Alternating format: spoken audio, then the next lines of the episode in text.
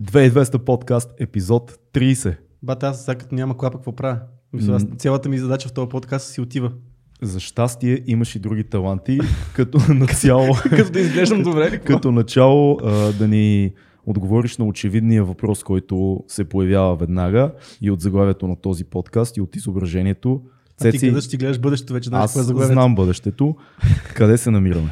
Намираме се в а, студиото на D-Sport, на D-News, които така ни разрешиха да, да снимаме този подкаст тук. Много респект. Много за респект, което... да. И като... Нали, целта да го правим, мисля, че се чува много добре и това е, че имаме много як звук. Имаме много як звук. А, много е важно да кажем, че тази конфигурация на подкаст е нещото, към което ние сме се стремили от началото на така мечтата ни с тебе да, да, да си направим подкаст. Да, точно така. Технически, а, визуално, нямаме а, нищо към старото ни студио, много го обичаме, много го харесваме, с, стил, с фил все още с фил, с стил все още снимаме там и работиме там и правим неща, които са много яки, но това може би е по-подходящия за нас подкаст сетъп. Първо да кажа, като, като каза Фил, mm. Фил, кажи здравей на драгия зрител.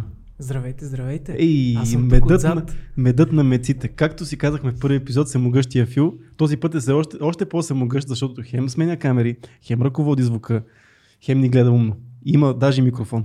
Можем ли да кажем, че с този а, технически сетъп и това студио, в което се намираме, максимално изпълваме а, подкаст идеята. Тоест, ние в момента а, имаме много качествено аудио, благодарение на тези микрофони, които без капка скрупул откраднахме като идея от Роган и много други подкастери. Да. Това е най-известният подкаст микрофон в света в момента. Но на всичкото отгоре и Фил в реално време а, прави, а, прави разпределение на изображението, да. Сменя камери в реално време и това ни позволява да сме съвсем, съвсем а, открити към зрителя. Тоест ние нямаме абсолютно никакъв монтаж. Да, този път вече изобщо пак няма монтаж. Преди това не рязахме нищо от самото съдържание, сега вече дори няма и монтаж, което също пък е много хубаво за времето, което отделяме, защото все пак сме за ни заети хора, да не, да не се опакваме, обаче сега два часа подкаст си едни три часа след това си отделяш за монтаж и за смятане и така нататък, пък сега това време му кътваме.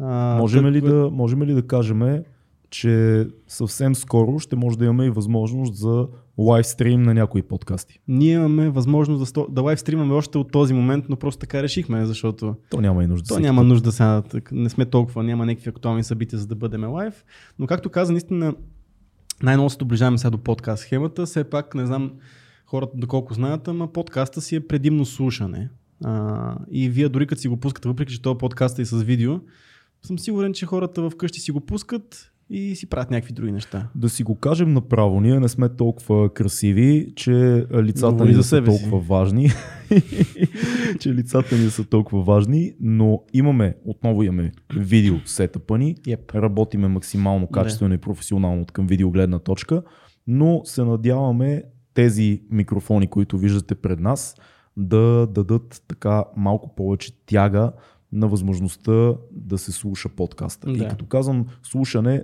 и слушане в YouTube, да, и слушане да, в Spotify, и, слушане Spotify. И навсякъде, където ще бъдеме. Да, и сега като си говорим за аудио, да кажем все пак, че може да намерят всяка една подкаст платформа на десет места ни има, освен в Spotify, в iTunes, Podbean, Stitcher и където, който, каквато и платформа да използвате за Google, подкаст. Google, Google подкаст. подкаст, да, благодаря mm. ти. И всяка една платформа, просто потърсете, ще я намерите.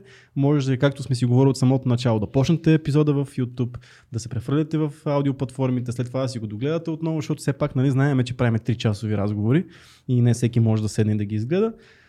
Нали, има ни навсякъде, така че който иска да ни слуша, ще ни слуша. Uh, hmm. Слушай, трийсет епизода.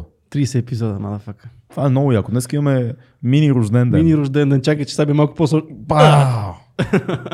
Много се радвам, брат. Мисля, някои хора, дори ние не вярвахме, ако трябва да... Ми ние не вярвахме много. Да, в смисъл, вярвахме достатъчно, но не знаехме колко време ще продължи това нещо и че в един момент ще го докараме до а, степента, в която го имаме, както си го представяме, за което много, много, много а, голям респект към тебе, защото ти беше много технически двигател на всичко и продължаваш да бъдеш. Хората виждат, нали, двама човека да ти си говорят, но Цецо е много, много, много важен за всичко това, което се случва. И отново на, да, и на D-Sport, много и на D-News. Това в един момент даже и това, това е важно да се каже, а, нали, работи за подкаст комьюнити. Това студио всъщност и ако някой от хората, които слушат, реши в някакъв момент да прави подкаст или пък има подкаст, нали, хората тук са напълно отворени да изслушат всяка една идея и да се даде възможност на хората да записват някакъв тип аудио, видео съдържание, така че и, това е важно и, и щом, послание. И щом ние сме тук, това трябва да ви показва, че а, това, че имаш партньори в лицето на, на някой като D-Sport и D-News, това не променя по никакъв начин съдържанието. Точно това така. Е тотално независимо съдържание нашето. Да, важно ние сме да диваци, не може да бъдем спряни, затова получаваме яки партньори, това е готино. Както, както ти много често казваш, ако трябва епизод четиридесет ще е в мазето ни с това, но пак ще има подкаст, пак ще е свободен и си кадиме който си искаме. Да. Това е най-важното да се разбере. И ще си говориме каквото си искаме, защото иначе нещата се обезмислят. Да. Точно така. А, но пак, нали, дебело подчертавам, не сме в ново студио, защото имаше някакъв проблем с старото. Много респект към нашите приятели, много респект към всички, които ни подкрепиха и продължават да ни подкрепят, и от Net Info, и от всички наши съратници в тази идея. Big up, но продължаваме от тук. Всъщност това, което с тебе много си говорихме, тук искам в този подкаст да сме максимално открити, нали, към нашия зрителю-слушател. Както винаги. А, както винаги. А, всъщност ние много си говорихме, че предишния сетъп, колкото и да си го обичаме, колкото и да харесваме визуално как изглежда всичко, носеше една такава телевизионна визия, която окей, да. okay, страхотно е, но ние по-скоро искаме да правим чиста форма подкаст и дори визията много, сега в момента това нещо много помага. И вие като слушате го разбирате, пък и за нас е много готино, защото се изключваме от тотално от външния свят, защото в момента сам се слушам само гласа на Чичо Виорлин, който вие така много обичате и аз го чувам в много, мозъка си. Много хора биха казали, че осветлението и студиото на, на предишното студио са много красиви и това е абсолютно така. Така е, да. А, но истината е, че звукът, който един подкаст ти дава, е това, което те изключва от целия свят. Държите в разговора и ти, ти оставаш потопен. Да. А, много хора най-вероятно няма да си представят, може би ако си сложат слушалки, ще си представят удоволствието, което ние изпитваме в момента, mm. защото това е усещането, което един подкаст трябва да ти даде. Да. Заключен, стегнат звук и, и аз много харесвам тия микрофони. те, са, те са много яки. Да, така е, така е. Еми добре, това е за, за нашото настояще. Филка, ти, как, как ти се струва сетъпа, който, който имаме в момента и това, което правиме? Ми очаквах да ми благодарите малко. Е, благодарим ти, да, разбира се. Благодарим ти, Фил. Ние ти благодарим тридесет епизода вече, не знам дали го осъзнаваш това. Мет. Мет. Мет. Да, така че отново да, Филката. Както как ти си самогъщ, ти контролираш цял, целия свят наш. Вътрешен. Между другото, Филка, ти наистина си Джейми в момента. Да, Янг Джейми. Да, да, очаквано им пораснат още две ръце. За да мога да, да контролирам и браузъри, и камери, и микрофони, и всичко, което има. Според мен ще ти пораснат още два пръста. Само два. Само пръсти. Кой ти е любимият епизод от тук? А, аз, ние много сме си говорили за това, че аз много обичам нашите двойни подкасти. М. И смятам, че ние подбрахме едни много добри теми в тия. Колко епизода направихме? Двамата направихме за депресиите. За мен любимия епизод е депресиите, hands down, защото е една тема, която е много важна. Много добър отзвук получихме. Нямаш никакъв... Като говориш на така деликатна тема е много, много, много трики е цялото положение. Не знаеш как ще го приемат хората. Ще кажат какви са пътия да говорят за някакви, за някакви такива теми. И ние много... подходихме така, според мен, умно към а, този процес. Не се изказва, изказвахме като някакви специалисти, а по-скоро говорихме на нашите зрители и слушатели така и на нас, с нашия разговор като приятели. И според мен за това се прие този разговор толкова добре и той се гледа и се слуша много. И получаваме все повече по коментари за това, че е вълата, че го правим. И за това съм супер фен на този подкаст, както и другите, и за лъжата, и за смъртта, теми, за които не се говори много. Може би е хубаво да, да имаме повече такива неща в бъдеще. Ми да, но, но въпросът е, че там тези теми са, за да бъдат качествени всичките тези теми, не са много трудни за ние да си ги, да си ги решиме и да, си, да решиме, че ще говорим точно за това. Хората може би не осъзнаят колко не е толкова лесно да се говори час и половина за смъртта. Да. А, не може да седнеш е така на прима виста, както сме седнали в момента, защото нямаме никакъв план, нищо, което mm. мисля да говориш, да седнеш и да си говориш за смъртта. И mm. да... и да си емоционално стабилен и, и да казваш някакви важни неща и да, и не, да не звучиш глупаво и много по-сложно е. Нали? В смисъл, няма какво да се лъжеме. С гост е до една степен, там си е друга гимнастика. Да. Но но не трябва да държиш, разчиташ на интересния гост и разчиташ той да държи вниманието на зрителя, защото след пак ти е фокус на не. Честно, честно казано сме играли и други, да. и други варианти. Когато Бохос ни беше на гости, ако си спомняш, той да. е много готино завъртя нещата. Да. В един момент почна да ни задава въпроси на нас. Но, но ти си прав, да говориш по определени теми е изключително... Първо трябва да избереш ясно темата. Защото те не са толкова много тия неща, които да. са достатъчно общи и достатъчно конкретни, за да може да седиме в тях час и половина, но и да, да имаме център. Uh-huh. А, може би това е едно много добро място да помолим всички, които ни гледат, ако искат да ни напишат в коментара теми, които биха били интересни за двоен подкаст или за троен подкаст, ако има някой, да. който е експерт в даденото нещо или решим, че е подходящ да го обсъжда заедно с нас. Uh-huh. А, такива теми ще са ни много, много, много интересни да. и много... Много ни дават и на нас, защото това, което може би е ценното в един подкаст е, че ние изясняваме за нас самите какво мислим по определената тема, О, да, споделяйки го един с друг, нали, с слушателите и зрителите на две хиляди и двеста. И това, това е ценността на хобито ни. Mm-hmm.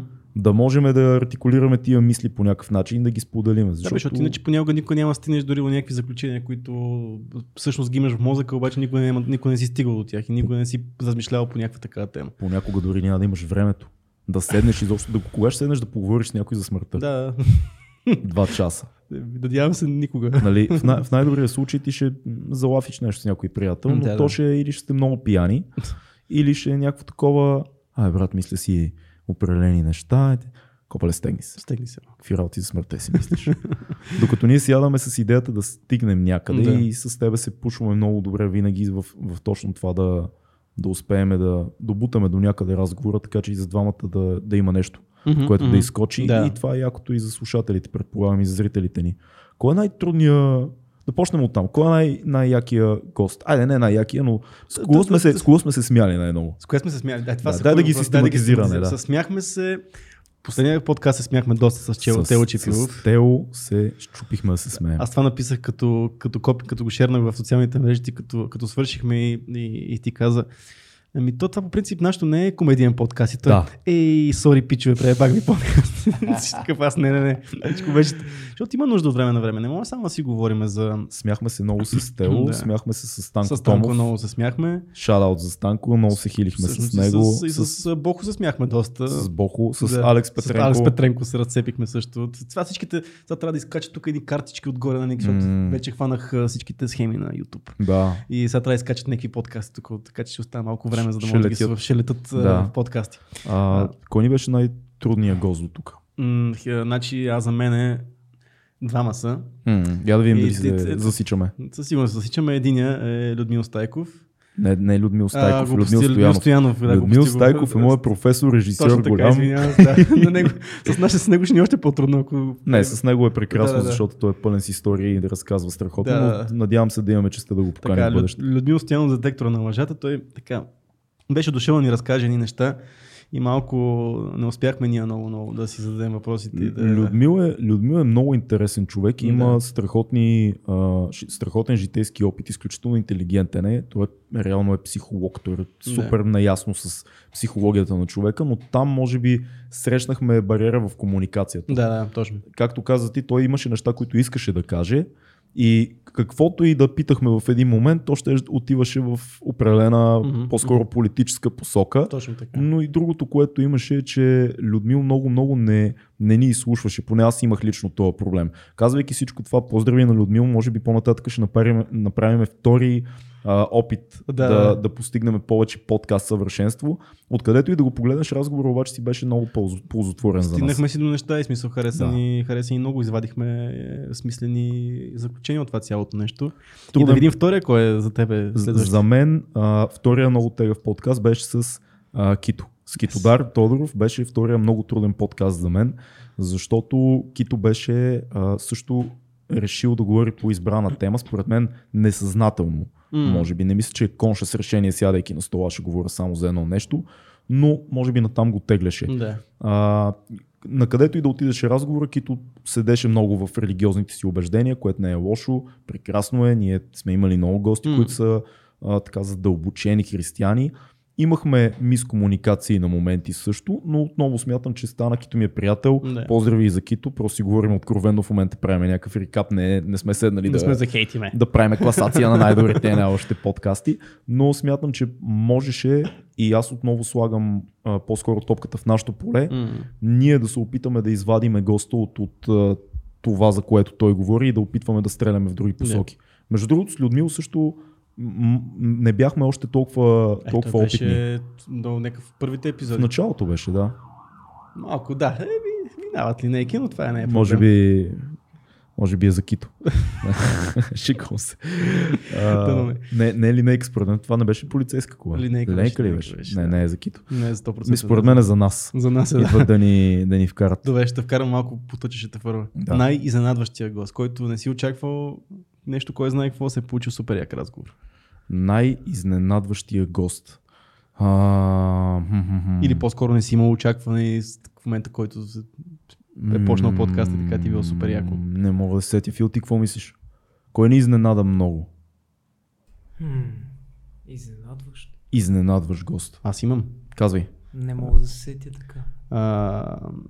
Значи Никола Томов от uh, Aesthetics by Science, знаеш, че аз uh, първоначално си викам, какво ще си говорим сега с uh, фитничи тук, какво ще правим, ти знаеш много добре, бях с аз може би, защото малко... го познавам от много да, години да, и да. не бях изобщо изненадан да, за него. И в момента, да, да, със сигурност не беше, аз бях по-така и в момента, който почнахме си говорим, това ми е в топа, да ти кажа честно, защото много хубаво си изкарахме и...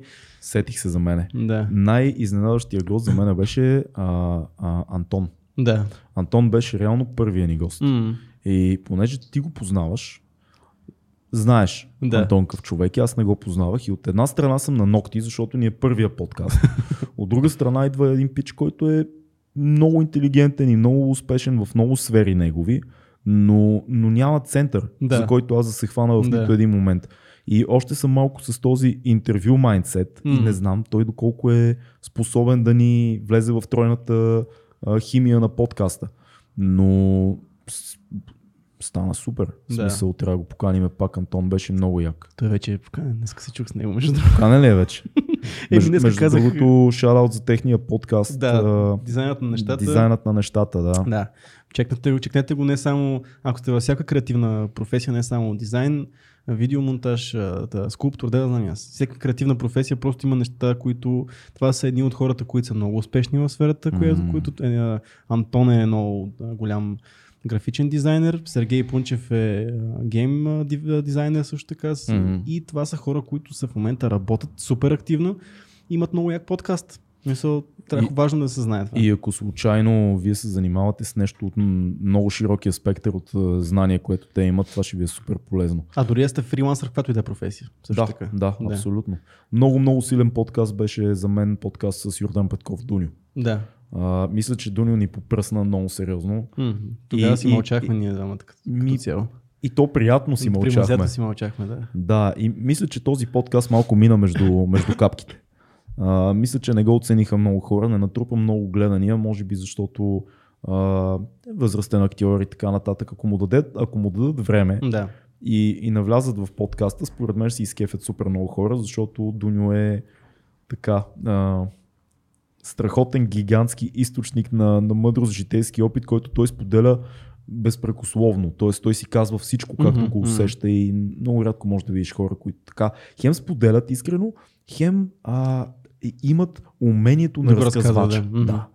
Аз това там много ме очаква, просто причина, че той правеше и много такива яки паузи. Актьор е все пак, но не бяха изиграни паузи. Бяха, бяха много добре направени паузи и много, като говориш за неща, които са много така близки до сърцето и усещаше емоцията в гласа му, почваше да трепери. Е, той е изключително емоционален човек. Да, в смисъл той беше на, на ръба няколко пъти според мен да се разплаче в някакъв да. не толкова, нали, не беше чак толкова дълбок разговор и така. така. Mm. И това те държи за, за, за гушата и не можеш да нищо да направиш общо. Зато и затова много помълчахме, защото ти искаш да го чуеш този човек, какво иска да каже. Един от любимите ми подкасти, сега като се замисля, е подкаста с Сокиров. Да, между с Симеон Сокиров подкаста, за мен беше това е май най-дългия ни подкаст. Най-дългия рекордьор е, да. Сокиров е уникален човек. Естествено, това е защото е режисьор. Въпреки, че е режисьор, той е много Въпреки, че режисьор е много готин, има изключителен наурод познания в много сфери и той умее нещо, на което аз само мога да се възхищавам. Той умее да спори по най-якия възможен и начин, начин и деликатен начин. Той хем изслушва, хем твърдо е захапал нещата, да. които вярва и е осмислял много дълго време. Хем дава uh, benefit of a doubt, нали, да. по момента да, да, да се усъмни в това, което той мисли да те чуе, но, но е много, много интересен и много готин тип и, и така мисля, че е готино да го, да го чуят и него, ако, ако са го пропуснали, защото е непопулярно име. Mm-hmm, mm-hmm. Защото хората и ние, нали, това, което сме се опитвали винаги да направим, е да имаме гости, които са малко по-известни, да. гости, които са малко по-неизвестни, гости, които са тотално неизвестни. Mm-hmm. А, и е лесно ти да видиш списъка с, с, с всички трийсет епизода и да кажеш а, Павката, Жлъч, а, а, Йоко, mm-hmm. а, Крис Захариев, а, не знам кой още, имаме доста, доста готин набор от гости, но, но е лесно да кажеш кой е Симеон Сокиров. Да. Вярвайте ни, ако някой е дошъл в подкаста, ако, ако не сте го чували, най-вероятно ние сме, ние сме го чували. Ние го знаем и е проверено, че е човек, който може да ни даде един много ползотворен двучасов разговор. Ако не е и три часов. Така както три часа и колко и двайсет минути нещо от този сорт беше скандално. Какво ще ни хареса много? Подкастът Силю беше супер. Да. Без капка бе, да, никой също... да се изненада от това. Да, да, да. да. В смисъл такъв беше, не ми окей, аз... Нали, въпреки, че е хип-хоп човек, когато аз знаеш, че винаги имам проблем с това нещо. Не, че имам проблем да ги каним, просто имам... Имаш проблем с хип-хопа ли? Не, не, не, имам проблем, че не го разбирам. не, съм, не, съм много, не разбирам много от музика, пък най-вече да. от тази музика. Нали? И винаги имам притеснение в себе си. Ако почна да се говори тук само за хип-хоп, аз не, не съм релевантен в, тази, в цялата ситуация, защото... Да, но това не е но, центъра на... Но аз за Лило Нилюх няма никакви притеснения, защото ние сме били веднъж на гости, след това... Съм, съм идвал с тебе веднъж два пъти и аз много харесвам него. Гледайте в петдесет стотинки в Юмрук, сайта петдесет стотинки, предаването Юмрук, нашето гостуване при Илю на две хиляди и двеста. Той беше първият човек, който някога е поканил две хиляди и двеста подкаст в тази му форма да отидат някъде на гости. Да. Никой друг не ни. Май, един път след това не са ни канили някъде. А, да, да, наскоро беше, ние не отидохме. Еми не отидохме, защото трябваше да разказваме вицове. Покани ни един готин пич, който каза, аз имам тук едно готино шоу. Uh, така и така, елате да разкажа за някакви смешни истории и, и ние бяхме малко такива, не, нямаме не, не много е смешни истории. Да. Сигурно имаме, обаче трябва да, понякога ни се случва да сме забавни, ама... Според мен, ако да. трябва да сме забавни on demand на да, момента, да, да, да. няма да всъщност сме. Един от най-обичаните подкасти от нашите зрители, така, са нещата, които мразим, които се случи така, yeah. да, доста комедиен всъщност стана този подкаст, защото... Защото не бяхме си... спали много. Така ли беше? Така беше, Непълно, да. Ние просто мразим по много готин начин. Мразим с любов. Бата не знам. Фил, кой ти е любимия подкаст до тук? Фил е като диджей, докато се нагласи. Чакай, че още вървам. Пусни ни общия план с... сега, пусни ни общия Чакай, план. Общия план, да, да, да. Е, е... докато ги нагласи тия да. неща. Любим подкаст. А, Телче Пилов и Сокеров. Мисля, че са ми най-любимите. Това са... са най-богатите за мен. Един, който се смазах да се смея, другия просто беше деветдесет и пет теми плюс, нали, като енциклопедия от теми. Да, абсолютно. Да, абсолютно. Да. А кой е бил най-тегавия за теб подкаст и как се почувства, когато Васко Кръпката ти се скара в ефира? Тук може да спрете на пауза и да си пуснете, ако не сте гледали епизода с Васко Кръпката, който някъде на петнайсета минута, по-рано, до, по-рано даже, докато разказваше, погледна към Фил и каза, момченце, как си цъкаш на телефона там? Ема, виж, той как беше се разположил като някакъв бей, нали, той просто имаше а, обзор на всякъде, из цялото студио, виждаше, виждаше всичко, което много малко от гости са го правили. Да, така е, да. това е, защото е... Той и Дуню, всъщност застанаха по това. Факен рокстар и... Да, беше да. се... Та, кажи сега, какво, какво, така те, какво ти е доскочавало? Доскочавало? Значи най-много кога съм си гледал телефона, питаш. Mm. а, мисля, че, мисля, че на Китодар доста по едно време ми беше до, просто догоре, до гуша просто. Ах. Мен ми беше много интересно с Китодар. А, просто се надявах се да, да успеем да стигнем до консенсус за хомеопатията, което накрая се получи, като се замислиш. Не знам колко се получи, аз това ми е, а, това е момента, моя момент, в който бях на, на ръба малко такъв. Защото, да разкажа, водихме го този разговор за хомеопатията точно, примерно, четири часа по-рано, същия да, разговор. Да. И аз много мразя кръгови дискусии по принцип, и, а ти обичаш така, захапваш докато някой не каже, бе, добре, окей, прав си. И имаш малко това, а, тази черта. И, но, и, но работя на това. В смисъл, психологически работя над себе си. Радвам. Това не е никаква критика като цяло, в смисъл, просто казвам какъв си. Това, да. Това няма нищо лошо в него, защото си държиш на нещата. И понеже ми беше за втори път този разговор и в един момент, като видях, че няма да пуснеш, и в един момент малко ми стана вече, окей, тази тема, зрителя не е го видял по този начин, със сигурност, защото той го слуша по, за пръв път това нещо. Аз се радвам, че не пуснах, защото а, смятам, че когато има нещо, което е неясно в подкаста или ние имаме съмнение, трябва да го държиме до край, за да извадиме нещо от този разговор. Защото ако аз съм вкъщи и гледам някой, който казва нещо, което според да. мен може да се подложи на много-много нива на съмнение и на скептицизъм, аз ще искам човека, който гледам в този подкаст, водещия, да държи до край. Да. Има неща, които не може да, не може да, да се усъмниш тях и не можеш да спориш за тях. Примерно не можеш да спориш за Бог. Така е, да. И затова много обичаме е. да водим дискусии за... Глупаво е. Може да си говорим за това, за, за религии. Може да седнем с всеки да. от всяка религия да си говорим, защото както ние сме го правили духовни хора и имаме това нещо в себе си и много забиваме в тия теми и това е много важно. Но когато стане дума за а, судонаука, аз избушвам, сега някой ще каже, това не е судонаука и е прав да има това мнение, нищо, че е невярно. Колко хубаво формулирам. Да, хареса ми. Ти имаш една пък към мене на така критика, като тя, че винаги съм на страната на госта. Да, мисля, че си доброто ченге винаги. То, това е ясно, но... Uh, не знам защо така става, честно казвам. Нямам някакво обяснение. Наистина, аз възпитанието понякога ми пречи. Това са ми го казвали много хора, между другото. Ти отстрани, като гледаш, забелязвал ли си нещо такова? Смисъл, аз внушавам ли си, лицето обикновено е на страната на гост? Mm, не, мисля, че си внушаваш. Благодаря ти аз... за подкрепата. Между другото, и аз така. Не, има, има нещо. Да, да, може да съм, да съм а, прав. Мисъл, има малка доза истина. Мисъл, не е, не е такова. То от друга страна е готино, да. защото по този начин балансираме. Абе, не случайно схемата доброто ченге, лошото ченге работи от както има ченгета. Ама то а, хората според мен не си дават сметка, че ние не сме, не се разбираме преди всеки подкаст да кажем ти сега ще си доброто ченге, аз ще съм лошото ченге. Да. Ние просто така се получава много често, но аз на моменти ми се ще ти да си малко по-остър към работа. Де... Работиш. Работа по този въпрос. Ако искаш да го кажем така, аз работя да съм по-отворен към идеи, които да. са различни от мен, а ти работиш към това да си по-остър. И по-скептичен. По-скептичен, по-скептичен. Добре. Добре, усъвърш... но... самоусъвършенстваме се, вървим по пътя. Еми, няма как, трийсет епизода, трябва по някакъв начин нещо да се промени. Като цяло хората ни пишат готини коментари в по-голямата част, ние четеме, ще не са толкова много. Не отговаряме, защото най-вероятно това би било дискусия, която ще продължи да. в много-много коментари надолу и не искаме да влизаме в напред-назад в писаници, но сме склонни да адресираме повечето неща, които решим, че са важни. Но ви сега, ако се върнем малко на това, което си говорихме с Илю, mm. и то е, че ако има дискусия под подкаста, то това видео ще бъде много по-споделено и ние трябва да се борим все пак да стигнем до повече хора, не за нещо друго, защото ние пари няма да тръгнем и изкарваме някакви да. милиони от този подкаст, защото се намираме в България хора, на смисъл, съзнайте се. Но за нас, колкото повече хора ни видят и прямо пуснати, окей, десет човека да ни видят, един от тях да се закачи и да почне да ни гледа, за нас това е супер. А, и това не е целта като цяло. Да, не, това, това не значи. Но не, ние, ние не гоним никакви таргети, нямаме никакви таргети, да. нямаме никакви резултати. Таргетите, които си бяха поставили, ги преизпълнихме. А, това не ни кара да се чувстваме, на, мисля, да сме някакви супер горди и така нататък, супер малко хора ни, реално като замислиш.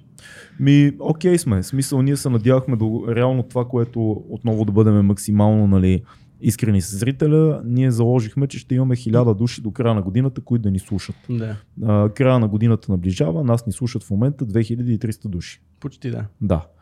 Което е много добре за нас, прямо таргета, който сме си поставили. Подкаст, сцената в България се разширява лека по лека, да. изкачат се повече и повече нови а, интересни подкасти и ние искаме да има максимално, максимално повече такива.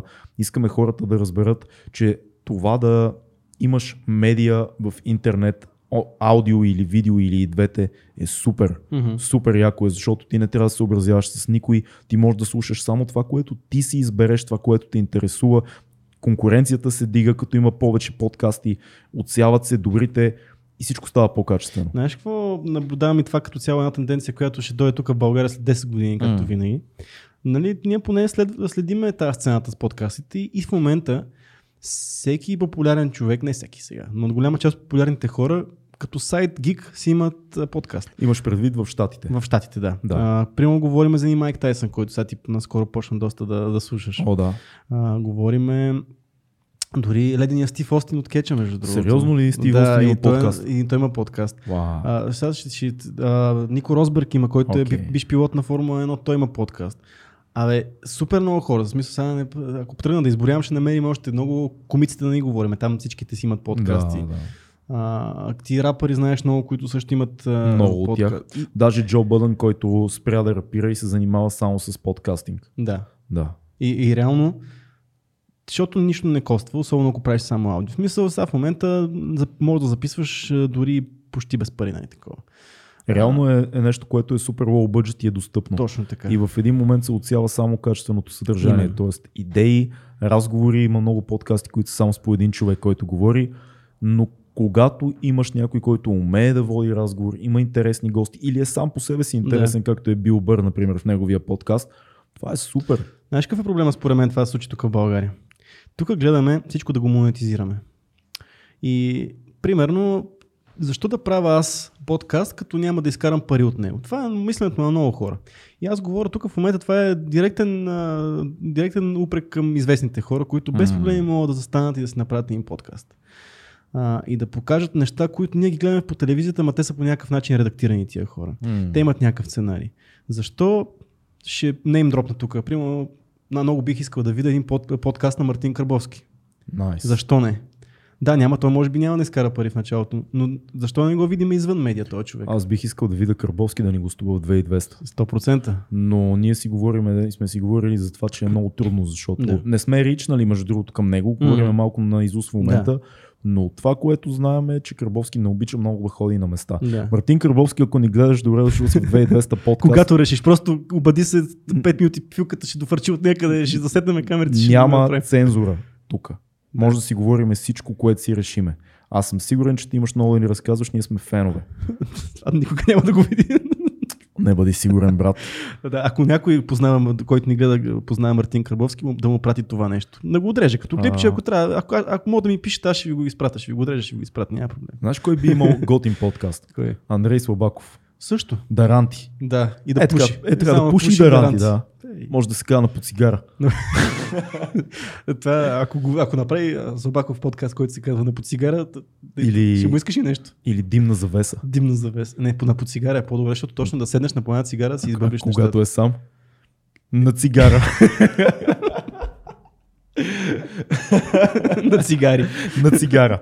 На цигари, да. Да, не, но това ми е идеята, че има как тези хора да направят, защото реално много хора са почнали да правят в щатите подкасти, без да си мислят как ще ги монетизират тия неща. То в един момент то това идва. Те примерите са огромни. Да. Роган нищо не, не е мислил да монетизира в началото. Да. Аз го засякох реално на там, кой беше на двеста, сто и двадесет и някой подкаст, още съвсем съвсем в началото, като беше на тавана си. Бил Бър си записваше там с някакъв скайп микрофон в да. Началото и просто го пускаше и така преди да гръмнат подкастите в света. Но това е много готин сайд гик, това е нещо, което може да разшири аудиторията ти. И аз се си мисля, че ако ти наистина си много добър в нещо, без значение какво е то, ти можеш да намериш начин да го монетизираш. сто процента. Никога не е готино да отидеш с тази мисъл към нещо. Тогава никога mm. не става. Но ако ти си достатъчно добър и последователен и имаш умението и, и как се казва, опита в това, можеш да го монетизираш. Mm-hmm. Без да ти е цел. То само идва в един момент. Това го казвам като Uh, рап изпълнител в България, като режисьор, като всичко. Ако ти по някакъв начин обичаш нещо, дори да няма кинти в него, прави го достатъчно дълго, ще дойдат. Еди, днеска, точно това искам сега да кажа, днеска поне си говорех с Антон. И той ми каза, бе, искам да намерим някакви спонсори, то не е за друго, а вика, защото ни писна с тази техниката. Ние си искаме просто да дигнем качеството. И не знам това дали е окей да го казвам, но той ми е приятел, че се ме разбере. Е, това е всъщност, ние искаме да монетизираме нещо, не защото искаме да изкараме пари, защото ние няма изкараме пари. Искаме да може да си позволим по-хубаво съдържание, да може да си позволим спокойно да работиме и да имаме хубави микрофони и хубава картинка. Да. Ние имаме лукса да го правим, защото работиме в тази сфера. Има да. Хора, които просто правят каквото могат. Ето, ние сега, сега още един подкаст ще споменеме, сега, които почнаха тези пичове, деветнайсет Kids подкаст. Супер са. Да, пичовете малко по малко почнаха с видео, което не беше кой знае, и аудиото не беше толкова. После само аудио, сега апгрейдват. Така се прави. А, Момчил започна също по-сериозен подкаст с uh, Teen Station, мисля, че се казва uh-huh. сайта. Момчил, Момчил Бонев от Цинични химни за улицата. Да. Той е много подходящ. Аудио подкаст ще бъде да. неговото. Много, много uh, млади хора според мен се ориентират на там, но за да стане качествено, наистина трябва да имаш възможността да го, да. Да го направиш. И то не е много, то не иска толкова много. Не иска много, много но все пак на много хора ще инвестират до някаква степен, нямат а, възможност да инвестират. А... Много е важно да кажем, ние наистина сме супер късметливи в това отношение. Именно, но, да. Може би защото започнахме да правим подкаст на, в трийсетте си mm-hmm. и вече сме по някакъв начин установени като професионалисти в други области и това ни даде възможността и хора да ни повярват и да имаме приятелите и колегите, които да ни съпортнат. И предишното студио и сега, т.е. да, да може да има спокойствието да, да направим нещо, защото имаме някакъв медиен опит с теб малко mm-hmm, или много. Mm-hmm. Да, като говорим за монетизация, ние си говорихме между супер импровизация, защото ние не, не, сме, не сме се разговаряли какво, какво ще си говорим в този подкаст. Имаше една идея преди няколко месеца да си говорим за да си да направим Patreon. Да. Това е някакъв, някакъв вид монетизация на нашия... И все още се чудиме. И все още се чудиме, така че може сега в момента просто е така го върнем. Дали бихте би ви било интересно нещо от, от този сорт. Patreon какво означава? Това е един минимален съпорт на месечна база, примерно от два до пет лева, която всеки месец се тегли от вашата сметка. Може да има някакви допълнителни неща, които ние да ви даваме, примерно behind the scenes или да, да знам. Нещо от този сорт не е задължително. Но дали би било интересно нещо от този сорт и дали бихте подкрепили на такава кауза и то е само за да може да те да знам. Мен ми е интересно колко хора биха били окей okay да, да плащат някакви такива пари, дали са два, дали са пет, дали са десет лева да. на месечна база, за да има съдържание, което да, да, да има окей. Okay. Mm-hmm. А, и, и дали си дават сметка, че всъщност техника, време, усилия, всичко това съществува. Да. А, надявам се повече хора да така да...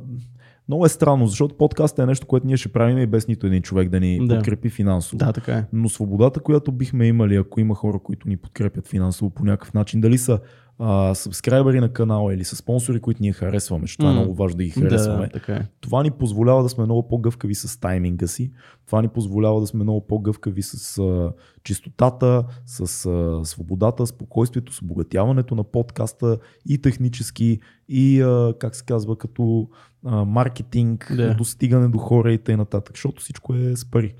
Точно е така. И тук трябва да споменем и третия човек в нашия екип, който той не е се отделял от нас. Всемогъщия. А, а, кой, кой, кой? кой? Тодорфил!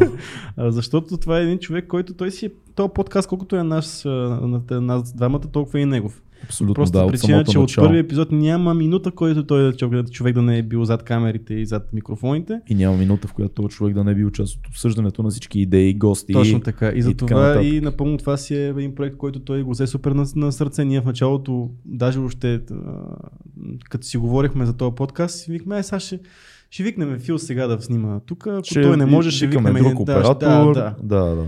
Фил не, не, не, не пусна, защото явно вярва в нас и много ти благодарим за това, че вярваш в нас. Фил. Да, и единственият момент, който не беше зад камерите, беше пред камерите. Това ще да кажа. Да. Да. Имахме страхотен епизод с Филката за технологиите, между другото. Сега като се замисля, много, много яки неща казахме. Това е епизод десет беше ли? Епизод десет? Епизод не. десет. Май някъде мисля, там беше. Мисля, че е точно, точно десет, десет, е. Да. Да, да, да. десет Фил. двайсет Кито Дар, трийсет този. А, хм, Филката е интересен човек. Тъй. Трябва пак да го, пак да го поканим някой път пред камерите. Аз съм тук! Аз съм тук! Сега се правим, че не те няма. Защото да. говорим миним неща за теб и ако те гледаме в очите, не, не, не, не ни се получава.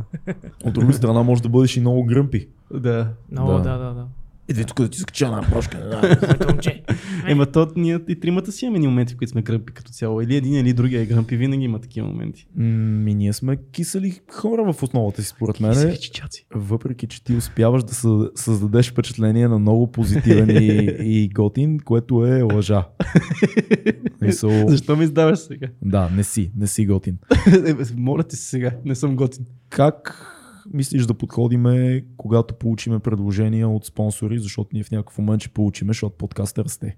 Подкастът, той си... Избираме ги по това дали бихме ползвали услугите им и без да са ни спонсорирали. И дали вярваме, да. Дали да. вярваме в този продукт. Това е нещо, което е важно да го кажем. Ние никога няма да ни видите да кажем на края на две хиляди и двеста подкаста. Сега тези кренвирши са много яки. Тоест ние ще очакваме и ще бъдем в едно, в един алайанс, само с компании, които според нас са много яки mm-hmm. и има смисъл от това, което правят и са неща, които ние бихме ползвали. Точно така. Иначе не става. Да, не, окей. В смисъл, не сме закъсали толкова. Не сме закъсали. Окей сме. Да. А, но това не значи, че нямаме нужда от съпорт. Да, винаги. Имаме, просто не на всяка цена. А, ако исках нещо да кажа, забравих. Как върви Sober October? А, Sober October, точно за това да си поговорим. Нещо също, което се гордея. Днеска е ден тук, петнайсети. Ден, така ли е петнайсети? Днес това ще излезе да, до два дена, така че окей, да. да.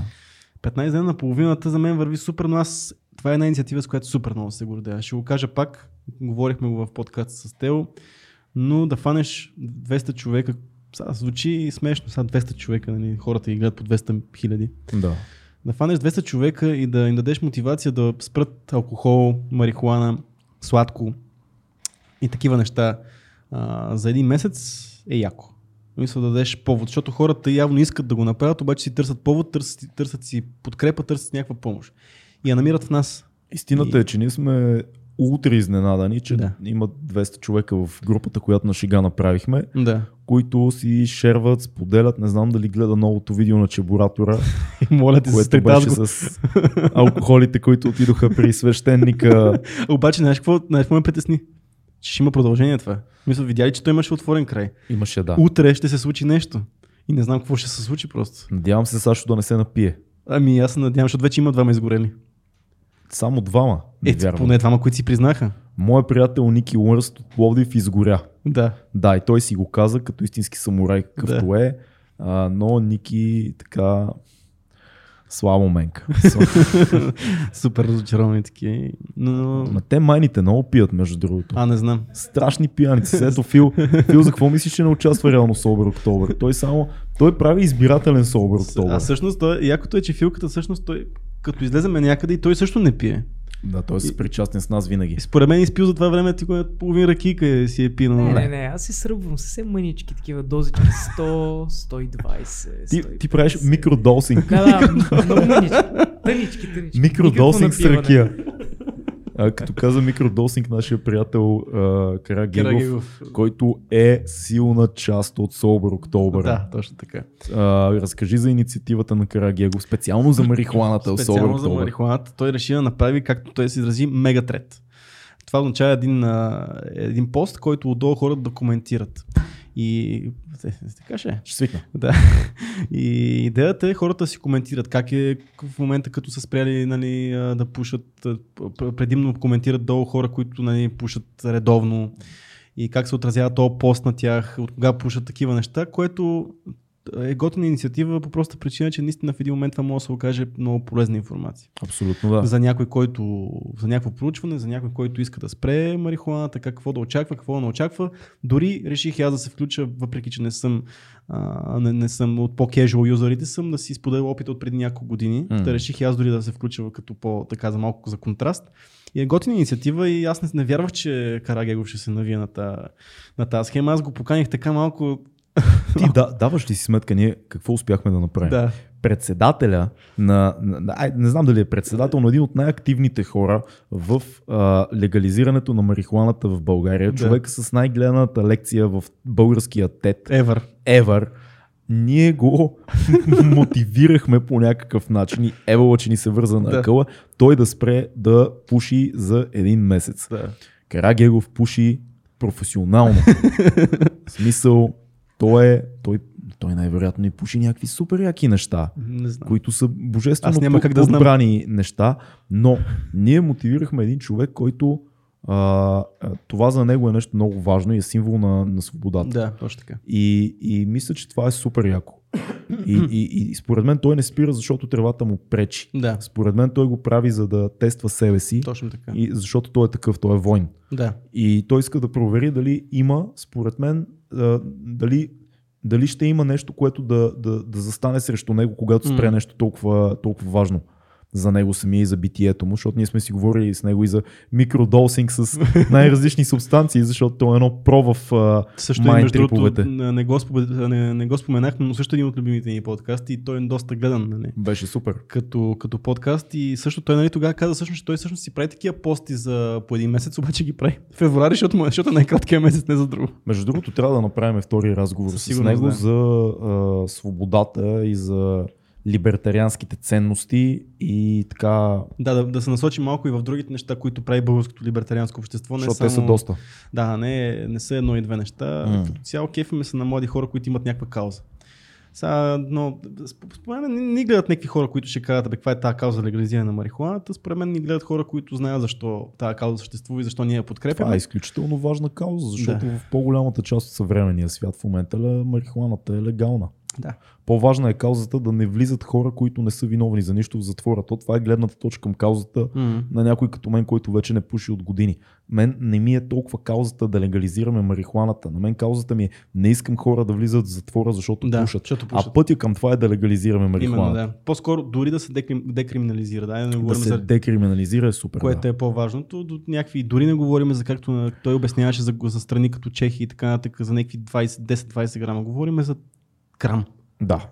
Мисля, да. Което е... което пак е някаква малка стъпка, защото според мен трябва да стане както е в нормалните европейски държави и както е в по-голямата част от либералните щатове, либералните части на Америка, в да. либералните щати. Тоест ти да можеш да правиш бизнес марихуана, ти да можеш по някакъв начин да си пушиш когато искаш, ти да можеш да бъдеш, да, да употребяваш свободно марихуана, както се продава алкохол. Mm-hmm. И това е супер. И пак казвам, аз не пуша, но аз смятам, че това е най-нормалното нещо на света. Да, да бъде така в една нормално цивилизована държава, при положение, че алкохол е нещо, което всеки може да си купи. Mm-hmm, mm-hmm. Детенце може на клекшопа да отиде да си купи една бутилка водка. Айде като говорим за такива политически, политически теми, да обсъдиме малко е така супер набързо това, което се случи всъщност с нощи. Ние го написаме на петнайсети, с нощи това, което се случи. Не, че сме спортни фенове, ние още не се кефиме на спорт и не гледаме футбол. Не, че не се кефиме на спорт, не гледаме футбол по-скоро. Кефиме се на спорт, но сме далеч от футбола. Далеч, да. далеч сме от футбол, но с нощи това, което се случи на срещата Англия-България, където всъщност сега в момента гърмат всички английски медии, че mm. България сме най-големите расисти. И, и че реално пъ, ние сме бати животните тук и, и това... Всъщност от малкото, което видях, имало е някаква а, група лудиски нарчета, да, да, които са влезли в сектора и са правили такива нацистски поздрави, зихал и така нататък, защото колко, колко цветнокожи има в а, отбора на Англия? Няма представа, Англия като цяло доста винаги имало много цветнокожи. Винаги имало, в... нормално, да. Голяма държава. Да. Абсолютно идиотска проява. Да. Аз пак казвам, аз много не следя в футбола, да. но за то това мен... Това е чисто такива, политически даже, то това не е дори футболно. Такива е... неща не се ли, не се ли случват често по мачове в България? Не е ли безумно това, че реално трябваше да се случи на такъв голям, Ми, важен двубой, за доколкото, да се развикат всички? Понеже съм, нали, сме тук в, и в това място, където хората разбират спорт доста и това и аз се разпитах днес. Всъщност това не се случва много. Това не е практика. Това не е практика и Това, това се е знаело преди, още преди няколко дни, че ще има такива, че такива прояви ще има. И това е първо, че е странно, защо никой не, ги, не се е опитал да ги предотврати по някакъв начин. Истината, че ни двайсет човека правят тази страна да изглежда като, като някаква, да я знам, нещо тук от третия свят, където не приемаме нищо, а това са наистина двайсет-петдесет човека, които правят тия неща. И медиите и цяла Европа в момента гърмат с това България, какви сме и що сме. Което е безумно. Абсолютно идиощина. Да, и не е проблема, тия двайсет човека винаги ще ги има. Hmm. Въпросът е ние като общество, що ги допускаме тия хора до стадионите. Ние като, като правници, защо ги допускаме Тоест, тия тук, хора. Тук въпросът е какво изобщо правят там тези хора и защо още на, на влизане в стадиона не са спряни. Да, знаеш, аз обичам, много ми е странен спорта в Европа. Аз затова харесвам американския спорт. Там спорта е празник. И ти отиваш на матч, дали, независимо дали е трите мейджър спорта, бейсбол, американски футбол или, или Н Б А, или баскетбол, отиваш с семейството си, отиват децата си, отивате да се радвате. Билетите са достатъчно скъпи, за да има някакъв контрол, но пък и не чак толкова да не са допълна, да не може човек да си купи билет. И отиваш и това е празник. И да отидеш да заведеш детето си на любими отбори, така нататък, това е нещо, което знаеш, гледал си филми и така нататък. Всъщност този целият феномен с бойщата на гидките, това го имаме само в Европа. Само не? в Европа го има. Нали, и в Русия. Защото, еми, да, но там отиваш и виждаш един, примерно, гледаш един Н Б А и хората, гледаш както има, примерно, играем най-големите противници, в смисъл едни от най-големите вражди в Н Б А са, примерно, Бостън Селтик срещу Лос Анджелес Лейкърс и гледаш зелените тениски на Бостън, до него зелената, жълта тениска на Лейкърс. И хората, които са фенове на двата отбора, са един до друг. Тя няма разделение сектори. Разбираш, и те са си заедно тия хора. Те скандират за Бостън, другите за Лейкърс и всичко окей. Okay. Знаеш кое е странно? А, а, в американския футбол има много насилие на терена. Да. А публиката е много peaceful. Публиката Супер е много peaceful. Мирна. Да. Докато при нас в футбола няма насилие. Mm-hmm.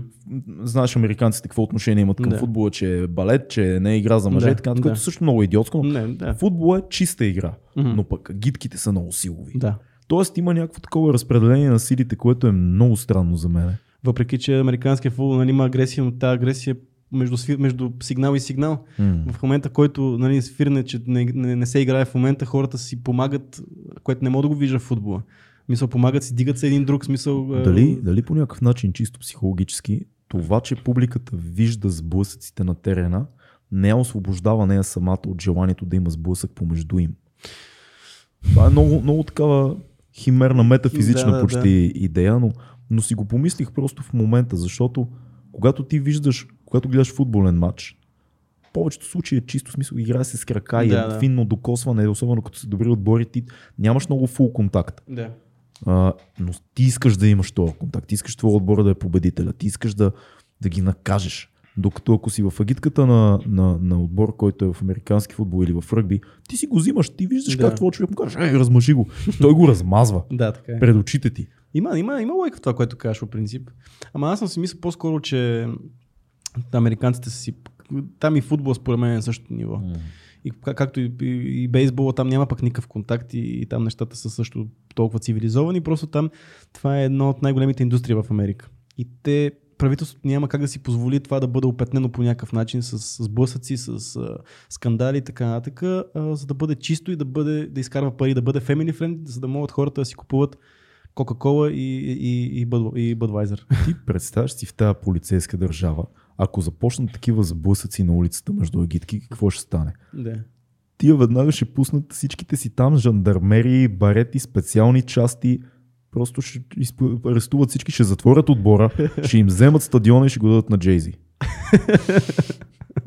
Да, така да, хубаво обсъдихме тази тема. Безумен, е безумен, безумен инцидент и, да. И срам и позор за... За България, за съжаление, в световните медии. Да. Това е ужасно. Сега не искам да, да звуча се едно, че съм бати проамерикански нали, настроен. Въпросът е тук даваме пример за спорта, където е много добър пример. И за школите е много добър пример. И за това как се взимат децата още от невъзрастна възраст. Това, че има някакъв компетитив дух на цялото нещо, много така чуби психиката на някои деца. Това е истина. Да. Особено в спортове, прямо като гимнастика и такива неща, къде там трябва да си много стриктен. Аз познавам много футболни фенове, които са супер нормални да. и, и, и много от тях, между другото, вече са такива, които не ходят, избягват да ходят по мачове с семействата си и с близките си, защото да, е опасно. Се. Но всички, които аз познавам, които са зарибени по футбола, мои приятели, колеги, са нормални. Mm-hmm. И за мен винаги е било много странно, когато видя, защото съм израснал в надежда и познавам и от хардкор, ултраси и така нататък. Аз винаги съм мислил, че това е фаза от пубертета.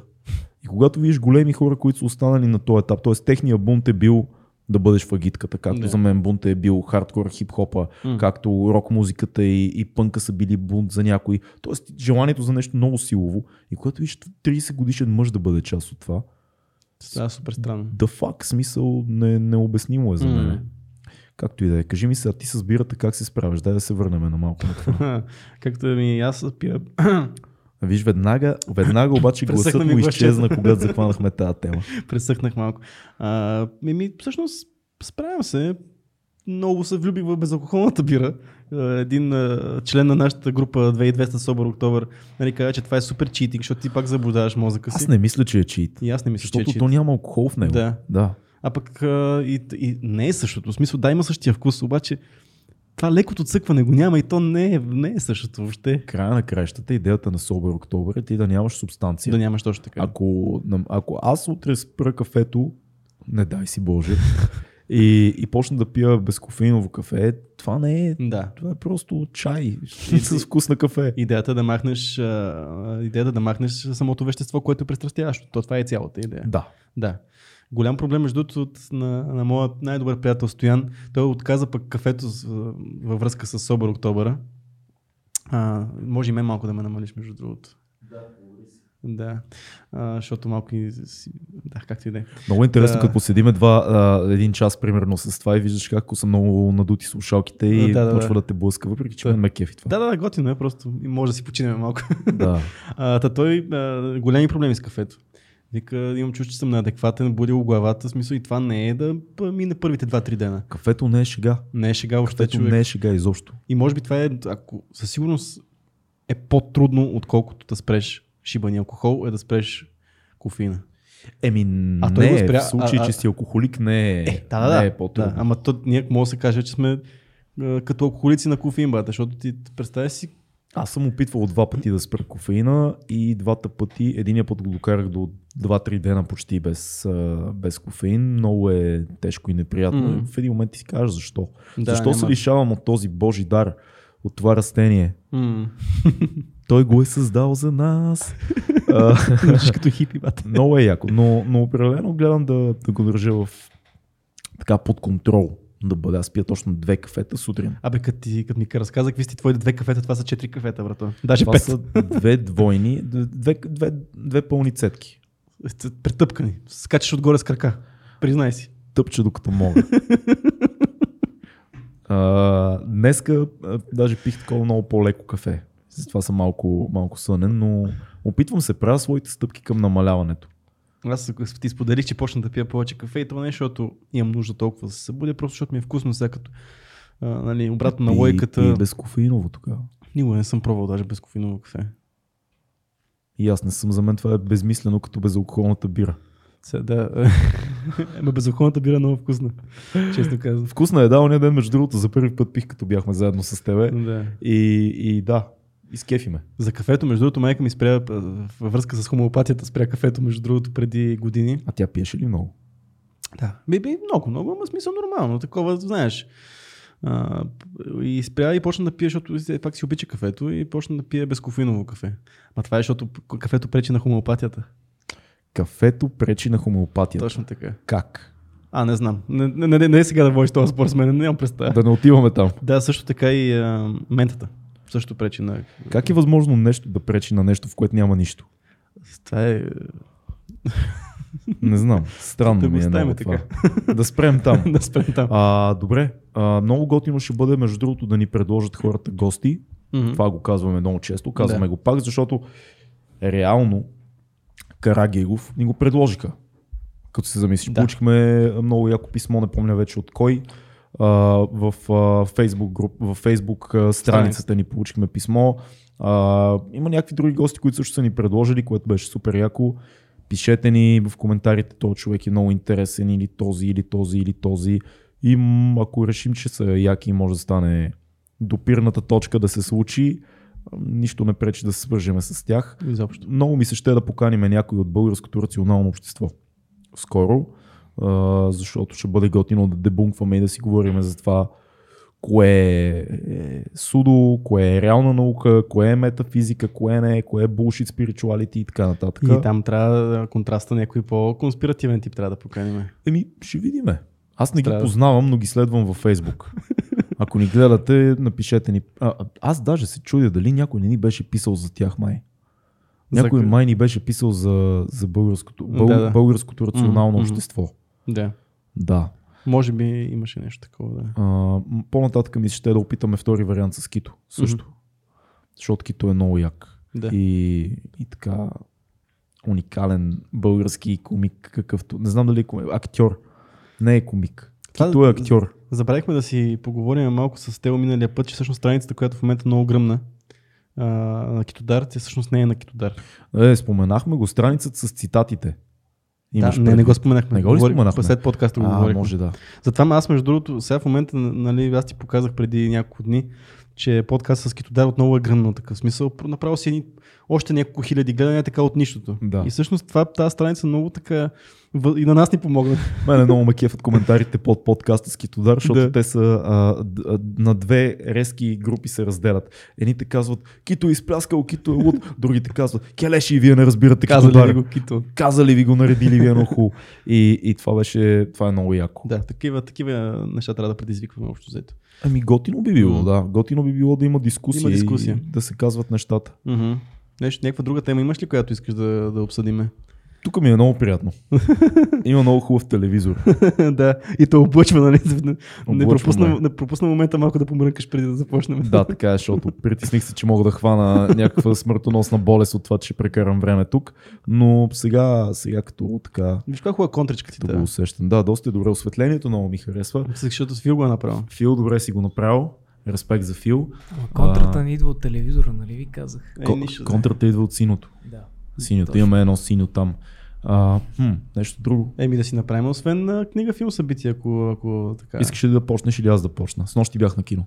Давай ти, защото си по-актуален на страда, това, което ти го гледа, аз трябва да го гледам. С нощи бях на кино и гледах Жокера. Страхотно. С любимия ни Хоакин Феникс. Много, много як филм. За мен е изумително как този филм успя да събере в себе си европейска стилистика на фестивално кино и мейнстрим успех. Uh-huh. Мисля, че струва петдесет и пет милиона Фил, поправим, мисля, че нещо такова беше бюджета, но петдесет и пет милиона мисля, че е филма. А, и бокс офиса му е брутален, скандален бокс офис. Има много пари направи този филм. Това е супер. Най-якото е, че филма е мега добро кино. Ама кино. Той uh-huh. мисля, че взе Венеция. Наградата на фестивала в Венеция. Само да те прекъсна, да, петдесет и пет милиона е долара бък, да. Бюджет. Което за супергеройски филм не е нищо. Абсолютно, което е без пари. А, опитах се да си представя как, как се казваше режисьора, ще го видя след малко. Тод Филипс. Тод Филипс. Как е пичнал на ди си тая идея? Пичове да направим много артхаус филм за Жокера, драма, в която почти няма бойни сцени. А, ще прилича по-скоро на нещо, което може да видите на фестивал в Кан. А, и, и ще струва много малко. И най-вероятно няма да си скефи никой, защото не прилича на филм за... Ще струва много малко, ги е спечелил. Най-вероятно това е ключето. Ще струва много малко. От друга страна, като се замислиш, ди си много ме кефят в това, че стават все по-дарк mm-hmm. и по-артхаус да, ориентирани. Още с последните няколко Батмана. Просто шапка им свалям и тук достигнаха пиковата форма. Това е страхотен филм. Има няколко дупки в сценария. Не е проблем. Бели кахари. Това е yeah. филм все пак, който е в... Условно, условно време и място, Готъм, mm-hmm. а, но Хоакин Феникс е уникален, снимане прекрасно, всички актьори са много силни и похватите са изцяло кино. Много ми хареса и пак казвам, според мен, публиката като цяло в света се отваря вече за, по, за по-сложни, mm-hmm. по-дълбоки филми. Хората се умориха по някакъв начин. Това според мен е супер готин момент е така да, да покажеш другия тип кино на хората, защото да. Хем използваш един образ като Жокера, който ти направиш ли филм за Жокера, той ще бъде гледан. Mm. И за това е ясно, а пък показваш на хората, че киното има и друга страна, и друго лице има. И показваш на хора, които по принцип няма да отидат да гледат артхаус кино. И това е за мен, това е много готино. Аз нищо не знам за филма, не съм го гледал още, не съм и гледал, не съм и чел, нищо не съм такова, ще със сигурност ще отида да го гледам, но това си мисля просто и затова е много ценен този филм според мен. Бях в супер настроение след филма и после ти ми се обади и вече не ми беше толкова добро, но филмът е страхотен, да. Добре, защото почнахме с филма, аз ще почна, ще обедина филми и събития в едно. И това е едно нещо, което вече за трети път се прави и това е Lord of the Rings in Concert. Като третата част на, на филма ще бъде изпълнена на живо с симфоничен оркестър на, на, на Българско национално радио. Wow. На шестнайсети ноември зала Арен Армеец. Това е... Аз супер много очаквах, защото бях на първите две прожекции на, на филма In Concert и даже вече малко се бях отчаял, защото примерно преди три години беше втората част и викам, няма да има и трета част. Ще има и трета част. Съвсем скоро, след месец. Uh, нещо, което аз поне съм, знаеш, голям фен на, на филма и съм още по-голям фен и на музиката към филма. Mm. И да чуеш, особено да видиш любим, един от любимите си филми отново на голям екран, което знаеш, че трудно се случва, нали, когато един филм е на петнайсет-двайсет години вече. Mm-hmm. Uh, и да го чуеш с наживо изпълнена музика, която толкова много обичаш, е за мен е нещо много, много приятно. Да, не е най-якото усещане да, да слушаш симфоничен оркестър в Арена Армеец, не е най-приятното нещо да, да гледаш три часа и половина филм от а, пластмасовите скамейки, но си заслужава а, и бих препоръчал на хората да отидат да го гледат, така че обединих аз филми и събития в, в едно. Мислиш, че по някакъв начин този тип концерти, в които хората слушат филмова музика с симфоничен оркестър, позволява на по-голяма част хора масово, мейнстрим отново да се докоснат до симфонична музика. С сто процента. И ти виждаш, че последните пет-седем години направиха и Кръстника, и Титаник, и в момента има филка, има и нещо, което е с а, и, а, музика от игри. Също така. Това на тебе ще е интересно. Да. Не, няма, защото те го повтарят вече сигурно четири години едно и също и аз вече го намразих. Смисъл, okay. Те, те въртят сега... една и съща музика. Аз поудях. Това събитие е отвратително за хора, които вече са го посещавали два пъти. Е, да, да, ама все пак хората. И освен това, това, което много ме дразни е, че музиката е много а, ориентирана към а, някакъв обикновен консуматор, който да. почти не, не разбира от игри, защото там имаш някакви неща от сорта на Супер Марио, които си всеки знае какво е Супер да. Марио, но няма нищо deep. Mm-hmm, mm-hmm, и както mm-hmm. казах, повтарят го всеки път. И освен това е ориентирано много към деца. Деца, деца. Окей, okay, това е някакъв таргет просто си имат. Да. Но да, има го това нещо, защото наистина хората го правят, виждаме все по-често и аз много се радвам, че точно World of the Rings си го направих, защото аз на друг може би няма да отида. Титаник няма да отида да го слушам и концерт. На... Mm. Но на World of the Rings със сигурност и... Много е готино да се вкарват хора в а, симфоничната музика. Така. Аз няма да забравя, преди а, може би петнайсет на години Металика направиха един концерт с един симфоничен оркестър. Yeah. И пф, това нещо, намерете си го в YouTube някъде, е просто уникално. Другото, ето сега хубаво подсещаш а, друго събитие, също ще дам. И някой, който със сигурност не искаме да поканим и то съвсем скоро. А, ще покана първо хората на осемнайсети, то ще излезе точно при това, ще излезе подкаста в петък в Swinging Hall. А, група Торнадо, която е една много яка българска рок банда. А, ще има участие и за хората, които не са чак толкова хардкор а, рок фенове, също съветвам, защото правят много добри кавари на, на групи като, нали, като, като Bon Jovi, като Linkin Park. Това е коя, коя дата? осемнайсети, петък, осемнайсети. Swinging Hall, една от любимите български, български рок банди и вокалиста Никола Здравков, който всъщност може да познавате от Гласът на България, ние много искаме да го поканиме. Да.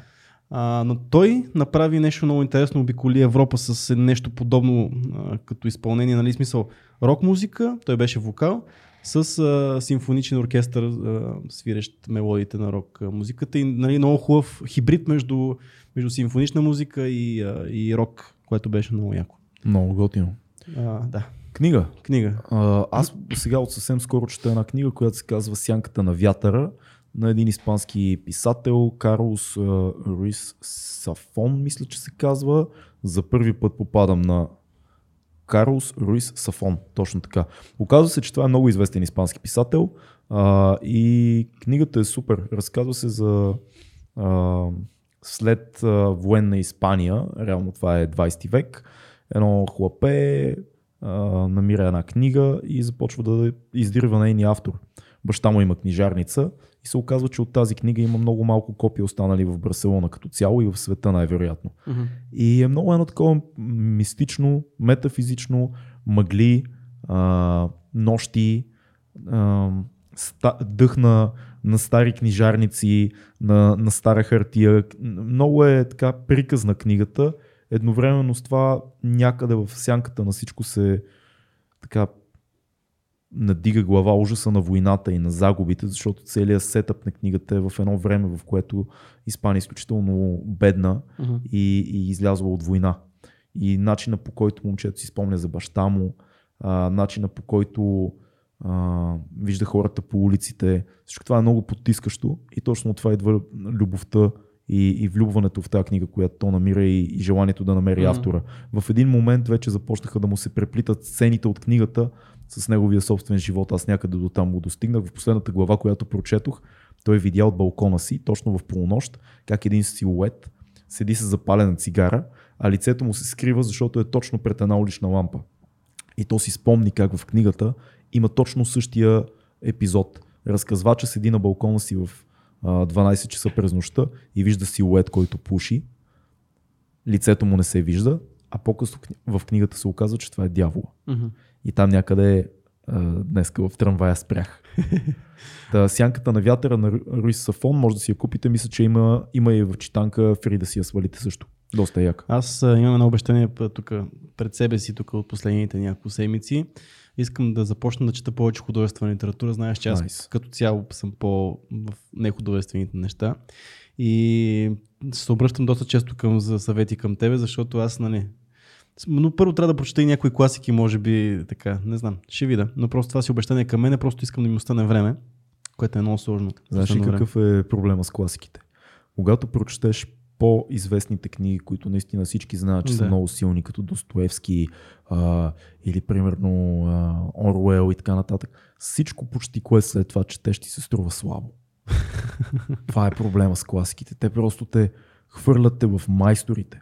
И е много трудно след това да попаднеш на книга, която да кажеш вау, нали.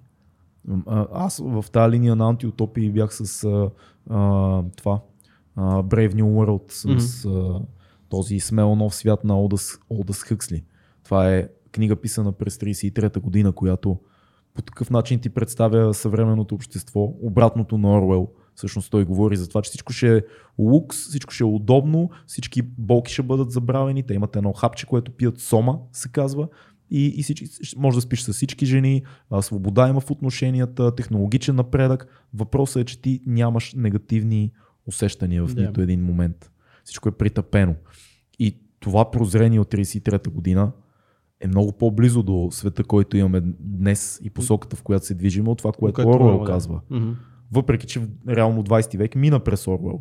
Но тук в момента, където сме, е по-скоро Хъксли. Извинявай, че те прекъснах, но мисълта ми е, че класиките, е класиките след това, като, като минеш през тях, ти м- много е трудно след това. Хващаш ни и си кажеш, да. Нямам острие. Сега все пак ще дам пак нехудожествено нещо. Една, една книга, с която дори и Филката много харесва и ние сме споменавали, това е Влиянието на Робърт Чалдини. И я давам, ще кажа защо я давам, но първо да обясна малко за книгата. Всички неща писани след това за бизнес отношения, за relationship, смисъл за отношения в любовни отношения, за приятелски отношения, за социален кръг и така нататък. Всичко пролиза от тази книга.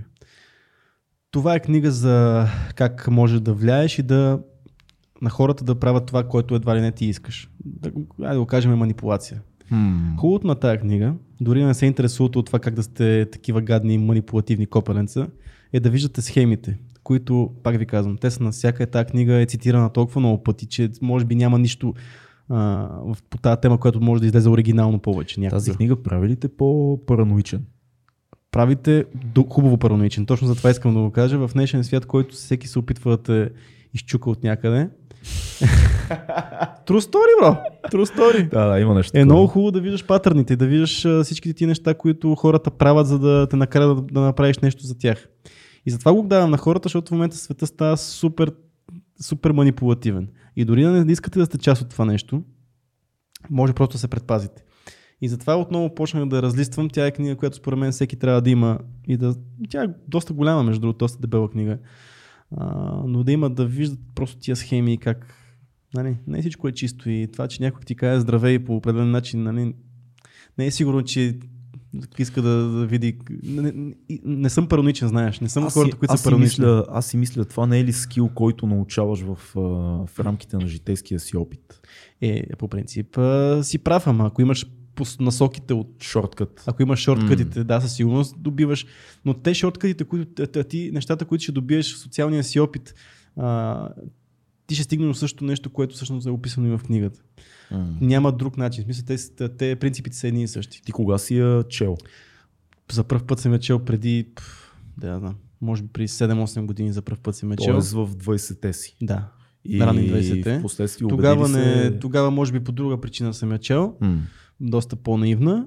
В момента я гледам по друг начин. В момента я гледам да, да, да, да разшифровам света, едва ли не. Mm, и успя, ли, успя ли да се убедиш с годините в неща, които... О, да, със сигурност. Ги има в книгата. Със сигурност, мисля, да, затова тя е толкова тествана тази книга. Тя не е тествана само от мен, тя е тествана от всички. Пак ти казвам, тя е цитирана в бизнес по отношенията. Когато го водиш преговори, тази книга е цитирана в много други книги, които сигурно са написани двайсет хиляди такива книги, как да водиш, нали, дебат, примерно, как да водиш а, а, бизнес среща, как да е такива неща. Те същите принципи, които са вътре в книгата, са цитирани след това в други книги. И Филка, поправи ме, ако, ако мислиш нещо друго, нали, защото ти знам, че също си харесваш Чалдини. Аз тази книга съм я чел, защото просто а, свършиха готините художествени произведения в а, Пловдивската библиотека. Прочел си библиотеката и... ли бе, Фил? Не, не, всички, които ме интересуваха. Даваш си свърши как ще звучи това в национален ефир, брат. Шегом се. И това беше доста отдавна и всъщност най-големия спомен е наистина това, което ми остана, че беше много дебела, но понеже знаеш проблема с моята памет, не помня кой знае какво от тази да. книга. Окей. Okay. А, събитие, аз нали, по реда на нещата, имам много як концерт в София на двайсет и четвърти октомври, екзибит. Легендарен, легендарен рапър от West Coast. Годините се още изключително... Чакай, чакай, извинявай, аз като не хип-хоп фен, като чуя екзибит, се сещам за Pimp My Ride. Сори, брат. И, и от Pimp My Ride, да, но хубавото е, че дори и ти знаеш кой е екзибит. Разбира се. А, на двайсет и четвърти в Никога не съм го слушал, брат. Супер силен на живо. Много е силов той. София Music Jam ще бъде супер яко, идва с разказ. И да, ако слушате хип-хоп, ако слушате рап, отидете на, на концерта на екзибит, ще бъде супер. Иначе има и много други ивенти, ама ние си правиме подкасти, аз за всяка седмица имам. имам. И трябва да, да, и трябва да споменеме скоро един евент, офлайн евент, който ние ще организираме, ама няма сега да казваме. И той е само за отбрани хора, така че. Ами би било добре да се джойнете към Sober October групата и да, да бъдете Sober. Остават две седмици да. и ние се справяме и още двеста човека се справят с нас. Не е късно, ако сега гледате този подкаст и научавате за всичко това, да се джойнете към групата в момента и да изкарате две седмици от Sober October. Много би било тъпо да кажеш, е брат, аз го хващам сега, то е петнайсети, седемнайсети, то... брат, направи последните десет дена. Що не? Направи последните десет дена, би било яко, готино е, ние с Цецо не пием, не пушим и тренираме на копеле. Така тренираме е. и, и, и се чувстваме много добре. А, и така, правете го и вие. Чакай да ти се похваля. Какво? трийсет километра в неделя. Ей. трийсет километра катерене като куче. И още не мога да сега в момента седа малко така натърни, защото ме боли от, от кръст надолу, нищо не усещам, но това не, не пречи. Това е много сериозно. трийсет километра в планината. Това е... От единайсет и половина при до... трийсети епизод. трийсет километра в планината. трийсет километра. И, и видя ли, че направих включване от uh, две хиляди и двеста метра на морска височина? Видяхте, бе. Всичко е, всичко е, си, всичко е... Като Илю си с цифрите, обаче. Ами, по принцип, между другото, гледах си, защото имам един ап и гледам, че съм на две хиляди и сто. Mm. Викам, а, аз на две хиляди и двеста мога да направя нещо. И така, така го реших. Реално беше на момента. Това беше всичко от нас. две хиляди и двеста подкаст. А, ще се видим скоро. Абонирайте се за канала ни, шернете го. Uh, слушайте ни в Spotify. И засилете всички... шибаните аудиоплатформи, защото там сега ще слушате меден звук, както би казал. Медът на медците. Медът на медците. Тепърва започваме от епизод трийсет нагоре с много яки гости. И това е. Чао! Чао!